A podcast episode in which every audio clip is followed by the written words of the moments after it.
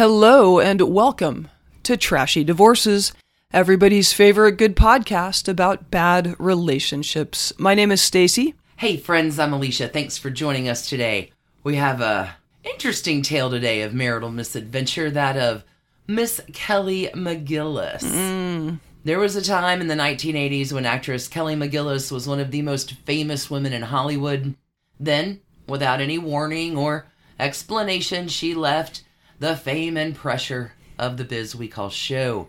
When Maverick was released in 2022, some fans of the original movie Top Gun wondered why Kelly didn't appear in the sequel along with Tom Cruise and Val Sure. Kilmer.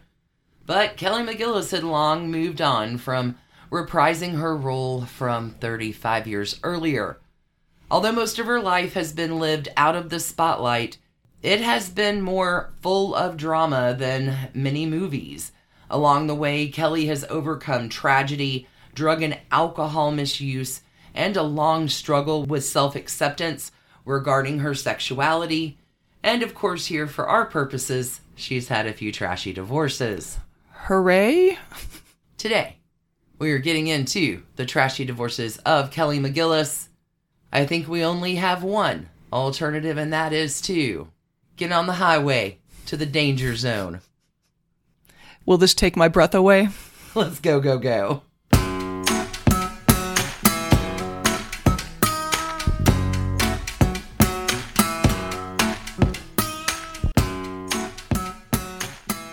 All right, Alicia, I know some of her story, but I'm sure that there is more I don't know. Let's talk about Kelly McGillis. There's really a lot here, a lot of different themes. I'll give you some warnings when we get to some more sensitive themes just to let y'all know.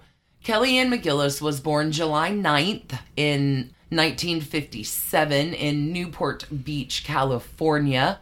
This would have Kelly born under the astrological sign of Cancer. Hmm. Kelly's the oldest of three kids, and as a kid, she is a full on tomboy. Her dad's a physician, and Kelly will go with him when he makes house calls to patients. And although Kelly's close to her parents as a as a kid, when she gets to her teenage years, she becomes really rebellious. A lot of acting out. Naturally, as it happens to do, this strains her relationship with her parents. And when Kelly was 17 years old, they kick her out of the house. Wow. Kelly McGillis says, I was an incredibly rebellious teenager. I thought I should be 18 and have all the privileges of 18 when I was 13. I was just out of control. I think this is super relatable for a lot of folks out there because one reason that was likely contributing to Kelly's teenage angst and rebellion was her sexuality. She'll tell an interviewer, I was very attracted to girls in high school, and that horrified me because I just knew that it wasn't right. That's what I told myself. Mind you, my family never, ever, ever talked about sex. Not sex, not even menstruation. They were all taboo subjects that you just didn't talk about. So it was a very, very scary and confusing time for me. I'm sure. And that was probably like early 70s. Is that That's probably? it. Yeah. She drops out of high school in 1975. okay. Yeah. And that's fine. She's Mm-hmm. going to choose instead to get her GED. And Kelly will enroll then in the Pacific Conservatory of Performing Arts in Santa Maria. Obviously, she's super gifted because despite dropping out of high school, Kelly was accepted to transfer to the Juilliard School. Oh wow. Big deal, Y- right? yeah. So, things maybe are looking up. We got some different changes to go through, some watershed moments here. We have Kelly's short, very short first marriage and her first relationship with a woman. Ah, youth, lots of stuff. And Kelly is not the first person in the world or on our podcast to get married too soon into a misguided first marriage. Sure. But Kelly had a rather unusual reason for doing it because Kelly will get married to win her parents' approval. That sounds like a terrible reason. She thinks that's a good reason at sure. the time, Sure. saying, I really wanted my parents to love me. They chucked me out of the house at 17 and said, We don't want to see you anymore. So I thought that to win their approval back, getting married was the right thing to do. So then, for all the wrong reasons, Kelly McGillis married Boyd Black, a fellow Juilliard student, on April 14th, 1979. Kelly has said that she knew quickly the marriage couldn't survive not only the grueling schedule, but the demands of Juilliard. It's a big deal. But that wasn't the only reason that the marriage was not destined to last. Kelly and Boyd split amicably in 1981. So, Couple in and years. out two years, yeah. Kelly said that her time in New York City, seeing people openly living a lot of different kinds of lives, allowed her to explore her own sexuality, which she had struggled with for years. After ending her marriage, Kelly does start dating a woman. The two move in together pretty quickly. Don't want to say the term U Haul lesbian, but there's a reason it's a trope. Sure. Now, here, it's not great. Gonna give y'all some heads up on some pretty mature content here. If you are sensitive to sexual assault, skip ahead about another two, three minutes. Because within 1981, Kelly was involved in a robbery attack. She suffered a brutal attack in 1982, and this begins sort of a spiral downward for her. So, that same year that Kelly McGillis split with Boyd Black, she was robbed at gunpoint. Naturally, a frightening experience, but mm-hmm. Kelly considered to be a part of living in New York. Like, okay, I live in a city. That's a risk you take. This isn't anything unusual that happened to me that hasn't happened to a lot of other folks. However, in February of 1982, something much, much worse happened to Kelly McGillis. Two men broke into her apartment and raped her at knife point. Kelly tells People in 1988, I'll never forget the way they smelled like alcohol and old sweat. While one watched, the taller one got on top of me and held the knife at my right eye. Then the other one got on top of me. They kept switching and telling me they were going to beat me until I was dead. Fortunately, a neighbor heard Kelly's screams and called the police. When one of the officers started banging on the door, the attackers ran away. Kelly was able to identify one of her attackers from a mugshot. He was a 15 year old who was on the run from a juvenile detention center. He pled guilty and was sentenced to three years in prison. The identity of the other teen attacker was never made public. That's. I did not know that part of the story. Wow, three years for permanently traumatizing someone for the rest of her life. for the rest of their lives because really the trauma of being attacked and raped mm-hmm. is awful In your own home, yeah. but Kelly tortures herself emotionally over it blaming herself for a number of years she'll explain quote I never got over that when you're a victim of violent crime like that I think it's normal to think what did I do to deserve this and the story I came up with that I could cope with was that I was being punished because I liked girls because I'm gay.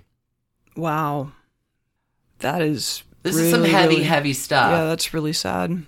Feeling like she brought this tragedy on herself, Kelly doesn't really know how to handle the feelings of guilt and fear and trauma in a way that is Healthy. healthy. Yeah. When asked how Kelly moved forward after the attack, she will tell people, I drank a lot. I would put myself in demeaning relationships with men. It made me feel horrible, but it seemed to be what I deserved. Kelly would go out and drink until she blacked out. She'd wake up the next day not knowing where she was or who she was with. She also said that she had difficulty eating or sleeping for many years after the attack, and she quote unquote twitched incessantly. Kelly couldn't use the subway without gagging and admitted that if it had not been for her friends and teachers at Juilliard, she most likely would have died from suicide. Pretty heavy stuff. Yeah. We're getting to less heavy stuff in the next part. Hollywood is going to come a calling, and we're going to find out about that right after we hear from our sponsors. We'll see you on the flip. Sibling fights are unavoidable, but what if every fight you had was under a microscope on a global scale? That's the reality for brothers Prince William and Prince Harry. They were each other's closest friends and allies since the death of their mother, but that all began to crack as they married and took wildly different approaches to their royal duties. Wondery's podcast, Dis and Tell, is hosted by comedians Sydney Battle and Matt Bellassai. Each episode unpacks one of pop culture's most iconic celebrity feuds, and they recently took a deeper look into the real reason William versus Harry started. It's actually much bigger than these two brothers, stretching back into the history of the British monarchy. Did their feud start with the royal family's mistreatment of Meghan Markle, or was it something that started much earlier? Follow Dis and Tell on the Wondery app or wherever you get your podcasts. Hey, Trash Pandas, when you need a brain break from your day, let me recommend the game June's Journey for Android and iPhone. It's a hidden object mystery game where you are solving a murder, uncovering family secrets, and I don't know, exposing official corruption, all in an extremely stylish 1920s setting. Every scene takes you deeper into the mystery and introduces you to an expansive cast of characters as June Parker explores the questions surrounding her sister's apparent murder suicide at the family's beachfront estate. Add your own elements to the island from lush gardens to gorgeous new buildings. This story has so many twists and turns. Right now, we are on a global journey attempting to rescue June's niece, Virginia. It's a great combo of gameplay. It's a memory puzzle, a design project, an intriguing storyline with genuinely fabulous art. When you want to let your mind wander, relax into this glorious 1920s murder mystery and get lost in the fun. Discover your inner detective when you download June's Journey for free today on iOS and Android. Okay, let's get to Hollywood. Hooray for it and everything. The late 1980s was Kelly McGillis's time to shine. She comes onto the scene in a big way and stars in some of Hollywood's biggest hits. In 1985, Kelly was in the crime thriller Witness with mm. Harrison Ford Yep. and Lukas Haas. It was a huge hit with both critics and audiences, ending up grossing over 116 million. Witness was also nominated for 8 Academy Awards and 6 Golden Globes, including a nomination for Kelly McGillis for Best Supporting Actress. Cool. Big breakout role. Nothing like the next role that's going to come because in 1986, she's on the highway to the danger zone Yes, she was. with a little movie called Top Gun. Hell yeah. You watch Top Gun a lot in your I did. household It was growing it was a big it was a big movie for us in my childhood home. We watched it not too long ago and you know, I thought it held up pretty well. I really do like Meg Ryan. I like Anthony Edwards. There's a lot to like about that movie. I like Kelly McGillis. There's a lot to enjoy about that film. I mean, volleyball was having a moment at the time too. It really was. Okay, so Top Gun it is that makes Kelly McGillis a household name. She plays, as you remember, the beautiful flight instructor Charlie. She was the envy of millions of women as the love interest of Tom Cruise's Maverick. Top Gun, for anyone who did not live through that phenomenon in 1986, was the highest grossing film of 1986 with a worldwide box office total of $354 million. Top Gun was nominated for four Academy Awards and three Golden Globes. Kelly then moves on to a few other movies that didn't make it so big in 1987 or 1988, and then was gaining attention again for her role in The Accused with Jodie Foster. The Accused was a legal drama that focused on a brutal gang rape of a woman by three men at a local bar and the victim's fight to get justice despite some of her past behavior that doesn't make her a great witness. Right. Was this therapeutic for her? Let's talk about it.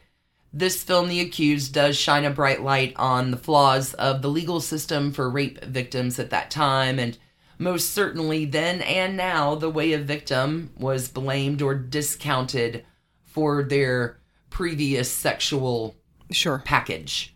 I'm not going to say behaviors, but for their previous sexual history or experiences. Sure. Jodie Foster in this film plays the rape victim. Kelly McGillis plays the prosecuting district attorney.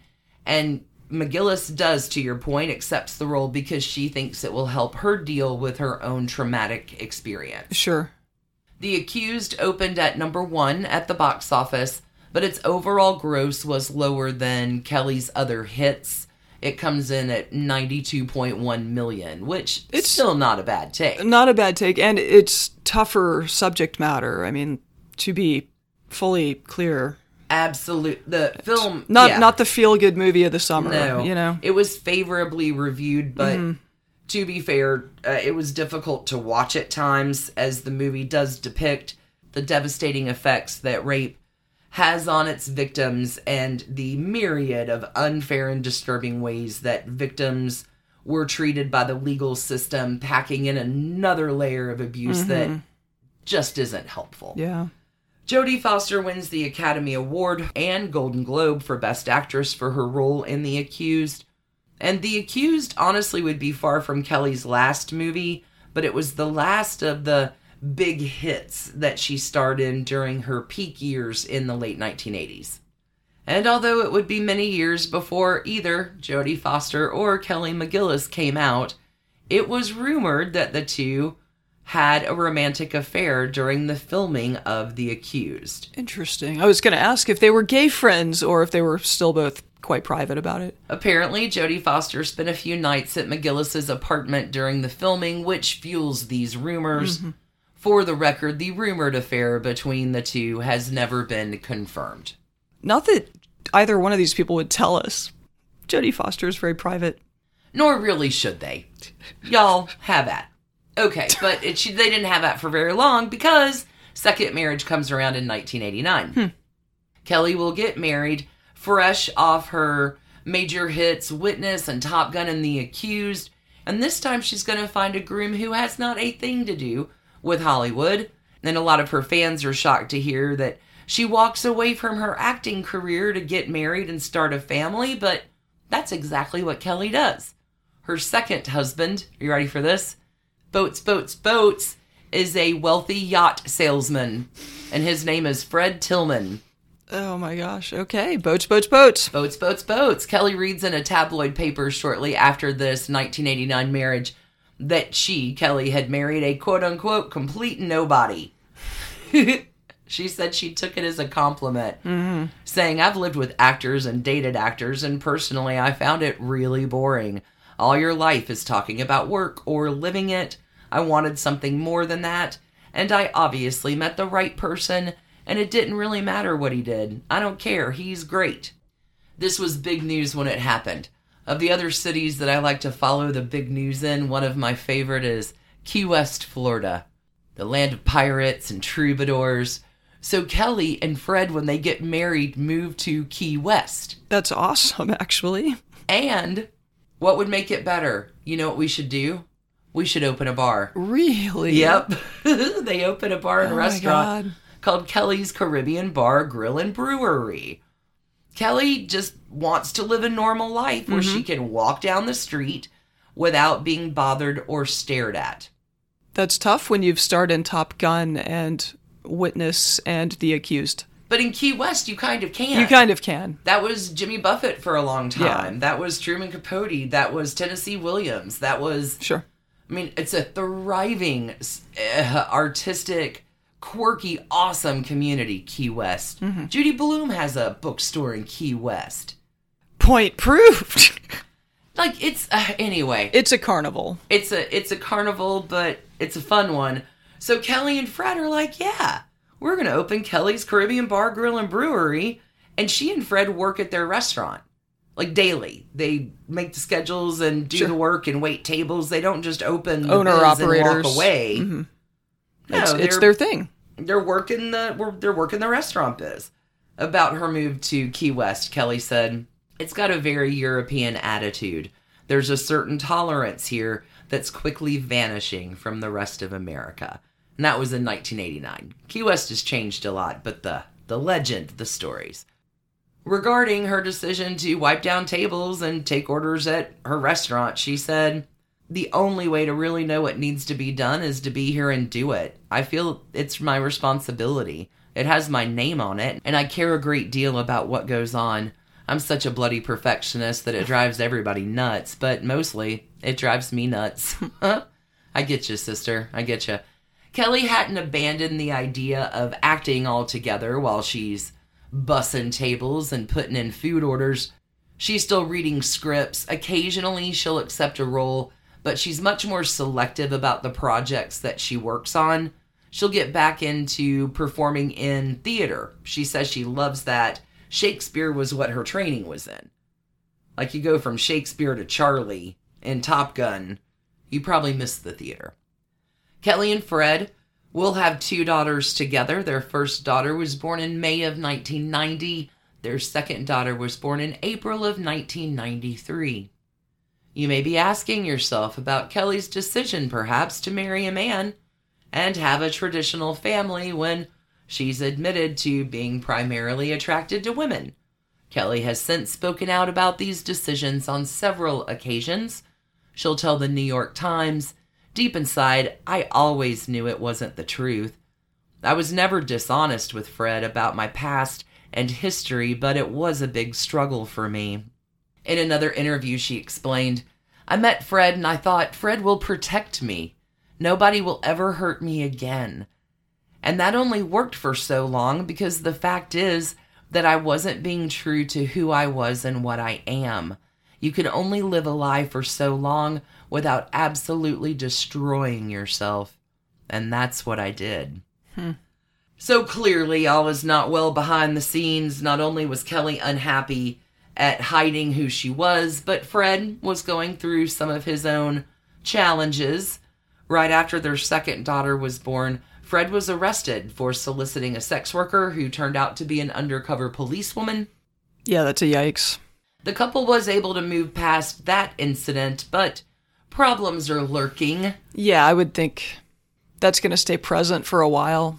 I would But- think. Yeah, by this time, Kelly also is struggling with some serious drug and alcohol misuse, saying her drug and alcohol dependence, quote, was a coping mechanism for all the shit I created in my life, unquote. But Kelly found a bright spot during this part of her life. It was because of one of the bartenders at a restaurant. That bartender's name was Melanie Leis. Soon after hiring Melanie, Kelly goes out with Melanie and a group of her friends to celebrate someone's birthday. McGillis says, We just started talking and I was really taken with her. Melanie Leis says of their early relationship and falling into destructive patterns together, we were partners in crime and we were both drinking and abusing drugs. Kelly McGillis and Fred Tillman divorced in 2002, and because of Kelly's drug and alcohol issues, Fred Tillman was awarded custody of their daughters. Little bit of positive, life forward news here. About the same time as her divorce, Kelly decides to check into rehab to deal with her addiction issues. At this point, she will move to the Pennsylvania Dutch country to do this. Hmm. She wants to be in an area that wouldn't pose a lot of temptation for her. Makes sense. And I can imagine being in a situation where you are not competent to be a custodial parent to your own children is probably a big wake up moment, right? Absolutely. I don't have more information mm-hmm. on Kelly's particular reasons, but that Yeah, would I- track. Yeah. So, a lot of folks who are unaware of her addiction issues figure that Kelly just has grown to love the Pennsylvania countryside back when she was filming Witness. Sure. Great memories. This honestly has nothing to do with her decision. Like, if you're in rehab and there are no bars within 100 miles, Right. where are you going to go? Right. The Witness thing, though, had not a thing to do with her decision. It other reasons. She'll say the honest truth is, I lived in a halfway house in that area. Now, a little bit of additional news that's good for this story. Melanie Leis also decides to get sober. And eventually, the two live together in Monton, Pennsylvania, and work on navigating their sobriety together. Melanie said, It was a challenging time, both of us newly sober and trying to learn how to live life differently. Slowly during this time, Kelly's sobriety allows her, helps her to accept her sexuality. It still takes a long time after overcoming her addictions before she's comfortable with it. She'll say, I did what my parents did and just didn't talk about it. It didn't talk about the elephant in the room. I had so much shame. For the longest time, when Mel and I would be out, I said, You can't possibly touch me in public. You just can't do that. It embarrassed me. Hearing that, it's no big wonder that Melanie struggles with Kelly's reluctance to publicly acknowledge their relationship. Yeah, that's a lot. This will cause them to go through a breakup and get back together and go through a breakup and get back together and kind of do that wheel of relationship. Mm-hmm. Eventually, Kelly decides that she wants to share her sexuality with her kids. Fortunately, when she did, her kids were really understanding. Cool, mom. Awesome. Sadly, not everyone was as understanding as her children. So yeah, I mean, she had '90s kids, right? So like, and now we're into the 2000s. Sure, I can imagine that they they were like, yeah. I thought you had news. After coming out to her kids, Kelly was still afraid to speak about it publicly or to the press for fear of repercussions for her children. It's so funny to me that mm-hmm. all the things mm-hmm. you really, really worry about are the things yeah. that never happen and the thing you never see coming is the thing that always does. Hmm. Well, I can't wait to see where this goes. Kelly says, My kids have always been very understanding, but it was their friends and their friends' parents that weren't very accepting. My kids suffered a great deal because I was with Mel, and that hmm. bothered me a lot. So I never chose to talk about it. Kelly works hard to repair the relationship with her daughters not only probably from getting sober, you know, a mm-hmm. lot of mm-hmm. changes. A lot, yeah, a lot, a lot there to work on. Kelly also stays out of Hollywood, choosing to focus on her sobriety and raising her kids. When she is asked why she chose not to get back on the big screen, she'll tell Entertainment Tonight, it didn't become a priority. What became a priority initially was raising my girls and being the best sober parent I could be. I like that priority. It's good stuff. Let's take one more quick break. We're going to come back for a little bit more on Kelly McGillis to round out this trashy divorces story. We'll be right back. Okay, let's just get Kelly done with the man thing and back on stage.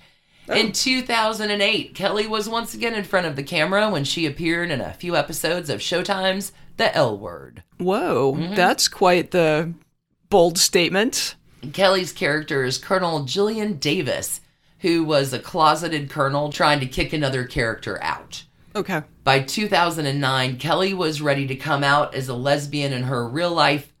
In February 2009, Kelly tells SheWired.com, I'm done with the man thing. It's part of being true to yourself. That's been a challenge for me personally. I just figured she'd throw on a flannel and be conspicuously photographed at an Indigo Girls show or something. And that's one way to do it. Uh-huh. In May of 2009, Kelly opens up to people about her decision to be honest during that February 2009 interview with SheWired.com.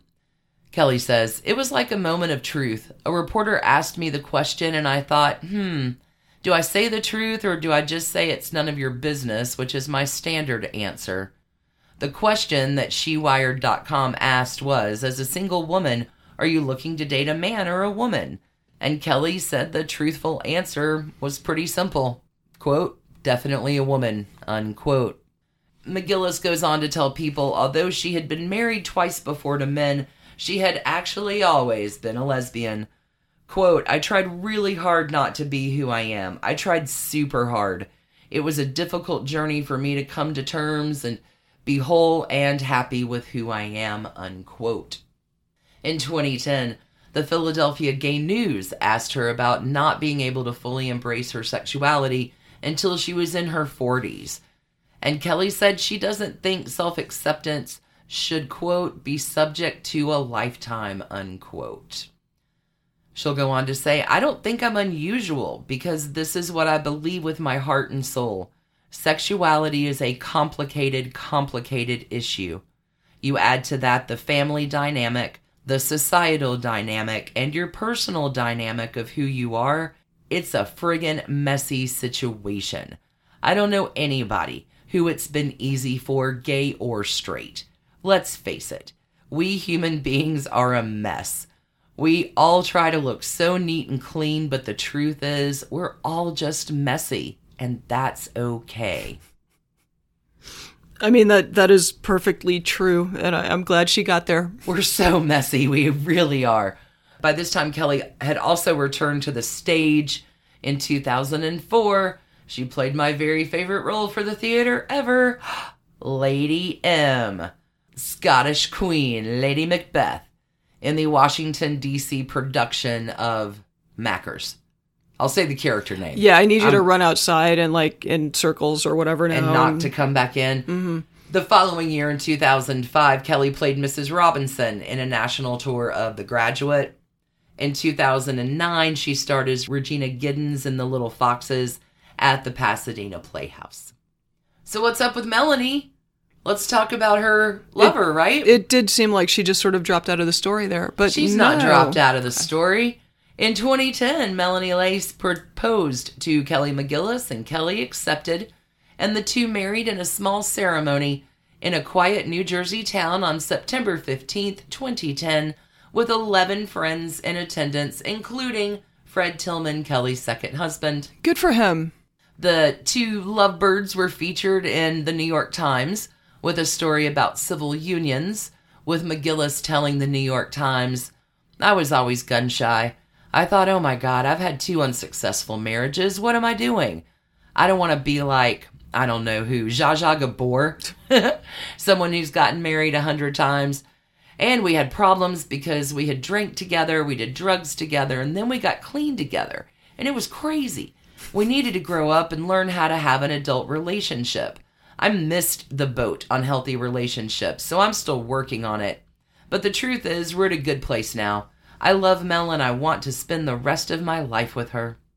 At the ceremony, Kelly put the ring on Melanie's finger and repeated after the judge With this ring, I join in civil union and do promise to cherish you throughout life. Then Kelly began sobbing. Promise to Cherish lasted until 2011, the following year, when the two dissolved. their Really? civil union. Oh my god, isn't that always the way? Oh well. Neither woman has spoken publicly about their split. Mm. It does sound like they had an extremely complicated history, so yeah, That's tough. That'd be a lot to. that's a lot. That's a lot. Marriage is tough. Mm-hmm. Okay, let's talk about Kelly and how she has helped others struggling with addiction. Really good here. In 2013, Kelly spoke with the Oklahoman newspaper about her work helping other people who are struggling with addiction. She does begin devoting a great deal of her time to working at a drug and alcohol rehabilitation clinic in New Jersey, saying, I find it's just an amazing gift to see people come in hopeless and to be given some hope and some desire to live and some tools for hopefully changing their lives, their children's lives, their families' lives. In a different interview she'll say, "Because I had my because I had my struggles with alcohol and drugs, I can help other women who've had the same problems."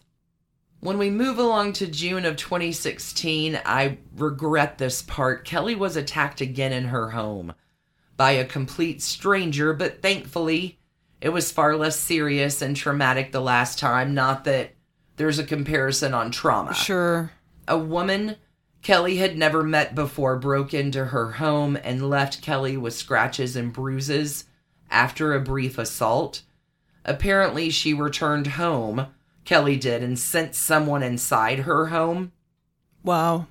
She will reveal this incident in a lengthy Facebook post. Quote, I was trying to get rid of the stuff in my hand to better assess what was going on when a stranger, a woman, came barreling down the hallway and began yelling at me. I asked her who she is and why she was in my house, and she said, You know why you've been stalking me in Twitter. Not true. She ran out after me and began punching and scratching me, trying to grab the phone out of my hand. I began screaming as loud as I could, hoping someone might hear me.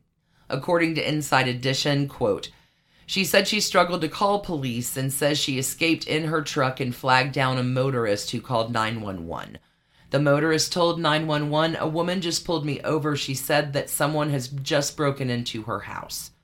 McGillis then took the phone and said, I don't know her. She says she knows me, and I don't know anything about her. The operator asked, How did they get in?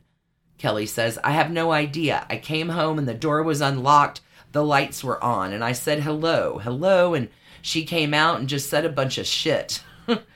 Following the incident, the woman was charged with second degree burglary, misdemeanor larceny, misdemeanor stalking, assault and battery, and interfering with emergency communication. Get ready to be disappointed again. Oh no, I was gonna. Yeah, do we know what was up with her? Uh, well, here's her punishment, crime and punishment.